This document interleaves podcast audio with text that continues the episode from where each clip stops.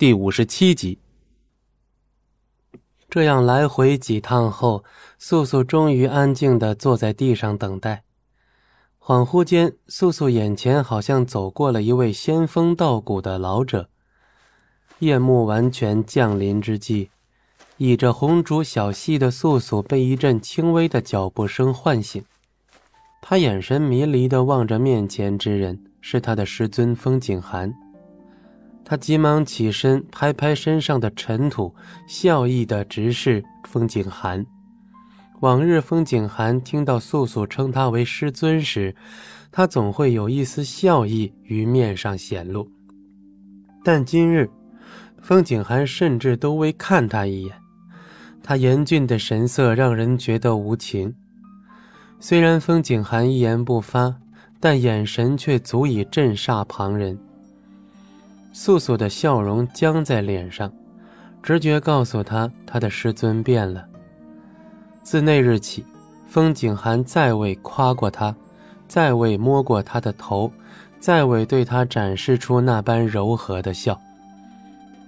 风景寒也的确在教素素提高灵力之术，但却离他越来越远，对他越来越冷漠，冷漠到素素再也不敢主动同他说话。自此，倪烟在红岩林中消失，不知所踪。而红岩林中又再次余下了素素和风景寒两人。与先前不同的是，如今的两人并不再多做交流，不再互相关心。到此，入梦已久的素素猛然惊醒。一阵敲门声传入素素耳中。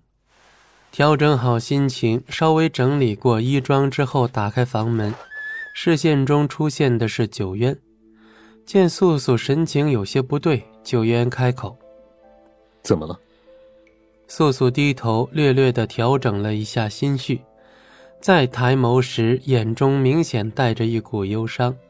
但素素不愿多说，不是因为她不相信九渊，只是连她自己都不知道从何说起。如躲开九渊的视线一般，素素岔开话题：“有什么事吗？”九渊也不多问，而且他来找素素也的确有事。鬼王已下了命令，今晚带上五千鬼兵动身前往仙居。九渊眸子一亮，龙当终于要主动向仙居出击了。他本想对龙当进行一番劝说。让他提早前往仙居，此刻龙当自己提出来，倒是省了他一番心思。如今这绝世的水幽石在仙居，这里又是仙门高人仙先生的住所，想要取得水幽石，可以说几乎不可能。不过还好，素素还有张王牌，龙当。本集播讲完毕，感谢您的收听，我们精彩继续。